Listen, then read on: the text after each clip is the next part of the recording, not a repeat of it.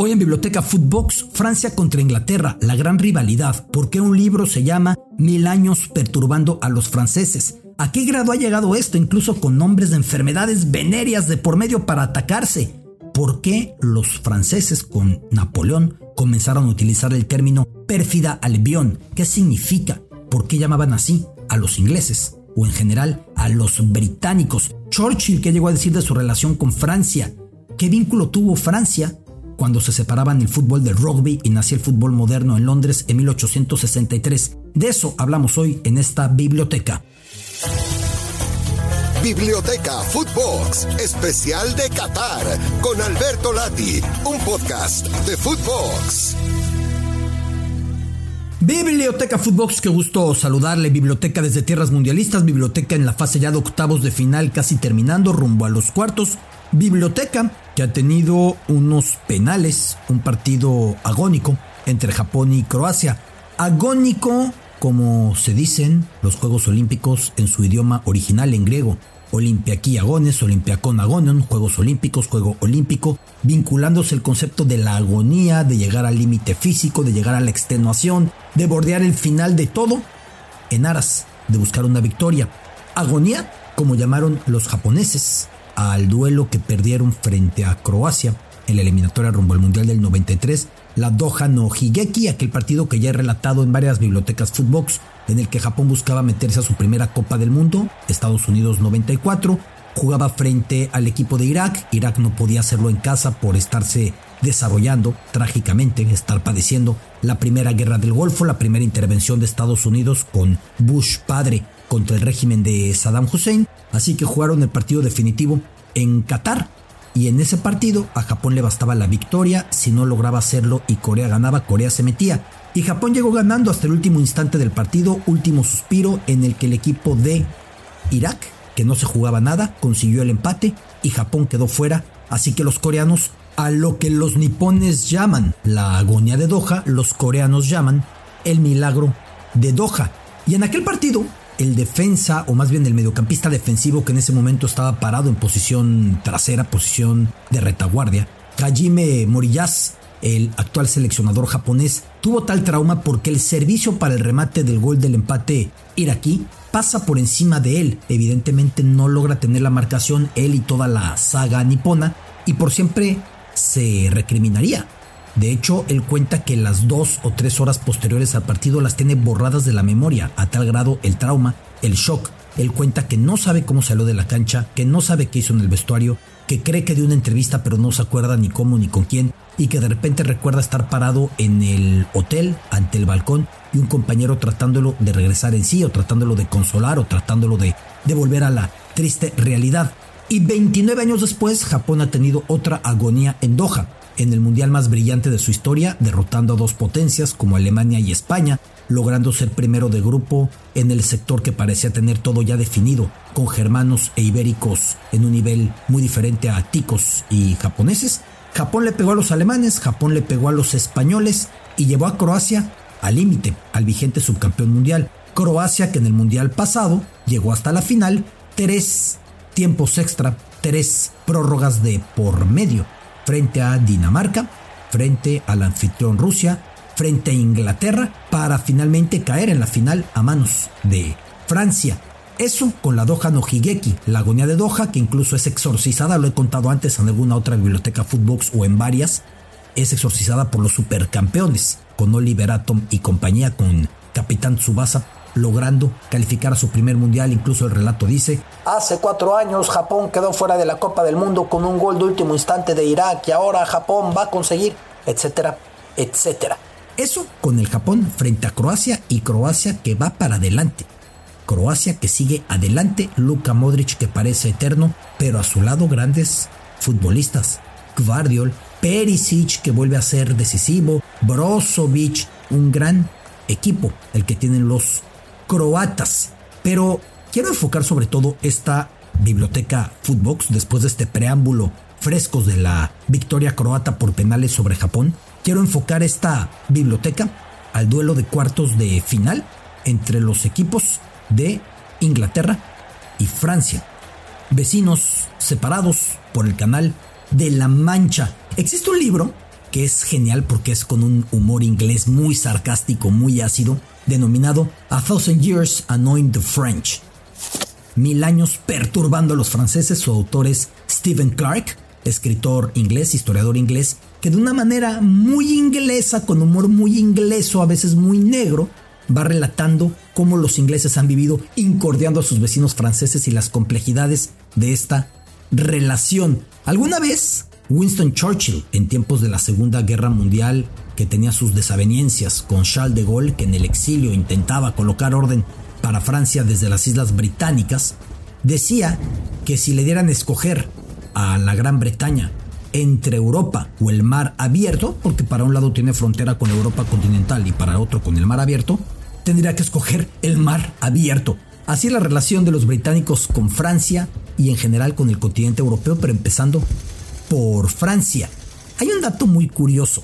En términos ingleses, en la Gran Bretaña, solía llamarse French disease, enfermedad francesa, a la sífilis, una enfermedad venérea, al tiempo que en Francia le vice anglais o el vicio inglés era como se denominaba a la gente a la que le gusta ser flagelada o golpeada en la cama o en actos íntimos. Es decir, con esa French disease y con ese vice anglais se buscaba resumir que todo lo malo estaba al otro lado del canal, para los franceses del lado británico, para los británicos del lado francés, todo lo inmoral, todo lo perverso, todo lo criticable, unos con la enfermedad venérea, otros con el hábito o el gusto por ser golpeados o flagelados o lastimados.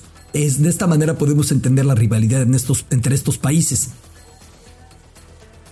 14 guerras, 14 guerras e invasiones se dieron entre británicos y franceses, entre ingleses y franceses, dos naciones que en tiempos recientes, en el siglo XX, lograron irse acercando, lograron irse aliando, lograron irse apoyando y rescatando en momentos tan extremos como las dos guerras mundiales. Un episodio en el que los ingleses decían, mientras que aquí estábamos matándonos por la guerra y contra los invasores fascistas y nazis, los franceses están en el café reflexionando sobre el sentido de la libertad. Eso decían muy exageradamente, porque también Francia sufrió mucho, pero es parte de lo que rodea a estos dos pueblos con una muy complicada relación históricamente. A inicios del siglo XX, la entente cordiale, o la comprensión cordial, o el entendimiento armonioso, el entendimiento cordial, fue como se llamó a un tratado de no agresión y de regulación de toda la expansión colonialista entre los británicos y los franceses. Entró en vigor en 1904. Ponía límite a una historia de suspicacias, a una historia, digo, de 14 invasiones, 14 conflictos, 14 guerras de un lado para el otro y viceversa. Hay algo muy curioso. El término pérfida albión es una expresión sumamente peyorativa que fue utilizada para referirse a los británicos, los ingleses en particular, por Napoleón Bonaparte. Una frase que viene de las guerras napoleónicas, eh, que son, también en los primeros años del siglo XIX, por ahí de 1814, 1815. Una frase que venía a su vez de un poeta francés llamado Augustin Louis-Marie de Jiménez, un poeta franco-español, en el que habla criticando a los ingleses y les denomina la pérfida Albión. Pérfido puede entenderse la palabra como desleal o como traicionero o como doble cara. Albion o Albión es el viejo nombre que se ha dado a la Gran Bretaña, de hecho de los primeros nombres me parece, o el primer nombre que se dio a la actual Gran Bretaña, un nombre que algunos vinculan a etimología celta, otros lo vinculan a etimología latina, proviniendo acaso de albus, blanco por el color de las costas de Dover. La pérfida Albión para comprender esta rivalidad. Cuando en 1863 se reunieron en la taberna, en el pub Freemasons Arms de Covent Garden en Londres, los delegados del fútbol para unificar un reglamento futbolístico, de repente saltó el delegado de la Universidad de Cambridge, F.W. Campbell, y lanzó su última defensa por un fútbol que incluyera tacleadas y mayor permisividad para la violencia, vertiente que tomaría evidentemente el rugby o el rugby. La frase que se da a Campbell en aquella reunión de 1863 en la que se unificaron las reglas del fútbol moderno y en la que además fue el divorcio definitivo entre fútbol y rugby, la frase es así. Sostener y patear debajo de la rodilla es esencial para este juego. Retira todo el coraje e ímpetu del partido y habrá muchos franceses que podrán darte una golpiza con una semana de práctica. ¿Qué quería decir con esto? Que si dejabas de permitir que se sostuviera por debajo de la rodilla, que se permitiera patear por debajo de la rodilla, ya no iba a haber coraje involucrado aquí, ya no iba a haber ímpetu colocado aquí y las juventudes inglesas ya no iban a estar preparadas para una nueva confrontación frente a los franceses, porque en 1863 de ninguna manera estaban pensando los ingleses en conflictos con los alemanes. Alemania no existía. Los casi 40 principados y estados de regiones germánicos les faltaban todavía unos 8 años para unificarse y generar Alemania, esa noción de Alemania por primera vez. La noción de gran rivalidad en ese momento era con Francia, con la larga historia de conflictos, con la larga historia de suspicacias, con la larga historia de traiciones de un lado para el otro y de regreso, con la larga historia de desencuentros. Por ello, cuando el fútbol decide no acarrear mayor violencia, es que este delegado de Cambridge, F.W. Campbell, lanza esa frase muchos franceses podrán darnos una golpiza con una semana de práctica, porque entonces se veía el deporte como preparativo medular para la guerra. No para ganar un partido, no para el orgullo nacional, no para la cohesión del pueblo, no para exaltar a través de los goles y del atletismo y de las gestas atléticas, no, no, no. Para preparar a la juventud de cara a la guerra. Hay que recordar que todavía 50 años después, cuando se crea el pentatlón moderno, el que lo crea es Pierre de Coubertin, francés por cierto, y Coubertin decide colocar puras disciplinas militares. Esgrima, tiro deportivo, o sea, tiro, disparo con pistola, equitación, ecuestres y evidentemente natación. Así queda definido todo esto. Y todo pensando en preparar a los niños, a los adolescentes, a los jóvenes para eventuales conflictos con una población más fuerte de cara a prevenir y a defender a la patria. El asunto es que el fútbol se separó del rugby y no permitió lo que dijo este personaje de Cambridge, Campbell. Y el asunto es que a partir de entonces los ingleses terminarían de generar los deportes modernos, casi todos, muy poquitos nacieron en otros sitios. Por ejemplo, podemos pensar en el básquetbol, creación de Naismith en Massachusetts, en Estados Unidos, pero la mayoría de los deportes modernos se crearon en la Gran Bretaña, en Inglaterra aunque la mayoría de los mega eventos deportivos involucrando a todo el planeta los inventaron al otro lado del Canal de la Mancha, los franceses. La Eurocopa de Naciones, la Copa del Mundo de Fútbol, los Juegos Olímpicos, el ciclismo de ruta, cuyo eslabón medular es el Tour de Francia, el Balón de Oro, si usted quiere seguir añadiendo, muchísimos de los grandes eventos deportivos fueron generados precisamente por los franceses. Esa diferenciación. Después de 13 años, Avatar regresa este 15 de diciembre a las pantallas de Cinépolis. Compra tus boletos y acompañar con su nuevo frappé de mora maracuyá, inspirado en la película. En Copas del Mundo se han encontrado solamente dos veces y las dos en primera ronda. Una se dio en la Copa del Mundo del 66 ingleses que eran los locales, franceses que no traían un gran equipo, compartían grupo por cierto con México y Uruguay. Se impuso Inglaterra 2 por 0 en aquel partido.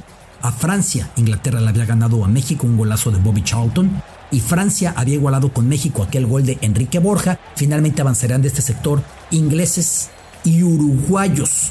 Al tiempo, se reencontraron para el Mundial de España 1982, otra vez en fase de grupos, y los británicos, por allá anotó el gran Brian Robson, se impusieron 3 por 1 a los franceses.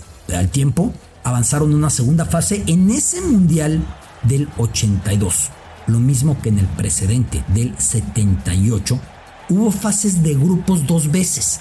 Avanzaban de la primera ronda de grupos a otra ronda de grupos, de los cuales ya salían los semifinalistas. Avanzaron los dos y los ingleses ya se quedaron atorados en la siguiente fase de grupos, al tiempo que los franceses lograron avanzar con aquella gran generación encabezada por Michel Platini hasta que en semifinales Francia cayó a manos de Alemania Federal y Tony Schumacher arrolló a Batistón, rompiéndole costillas, dejándolo conmocionado con aquella artera salida absurdamente no vista por el árbitro. En ese sector, por cierto, en el que estaban ingleses y franceses en España 82, estaba Kuwait, cuyo jeque entró a la cancha para invalidar un gol de la selección francesa y lo más increíble de aquel partido fue que el árbitro sí concediera la anulación, el árbitro en vez de decir, no hombre, eso no, eso no puede proceder, no puede meterse un jeque aquí a decirme qué es lo que tengo que hacer, el árbitro se metió y evidentemente sí lo canceló. Jeque que cuando se dio la invasión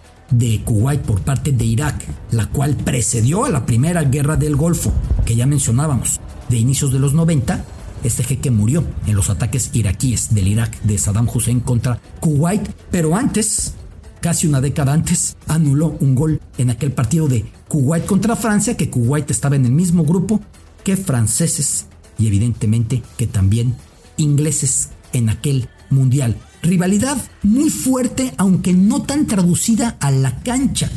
La rivalidad mayor de los ingleses es, quitando a las home nations, a los escoceses, a los irlandeses, a los galeses, es contra Alemania y es contra Argentina. Al tiempo, para los franceses es complicado establecer cuál es la mayor de sus rivalidades, pero yo creo que es mayor frente a Alemania por una vecindad muy complicada, por las guerras mundiales, por partidos muy fuertes, incluido este episodio de Harold Tony Schumacher arrasando como locomotora a Batistón, el futbolista francés, en el 82. Francia también con cierta rivalidad con Italia, cierta rivalidad con España, cierta rivalidad con Bélgica, pero más con los alemanes, no con los ingleses.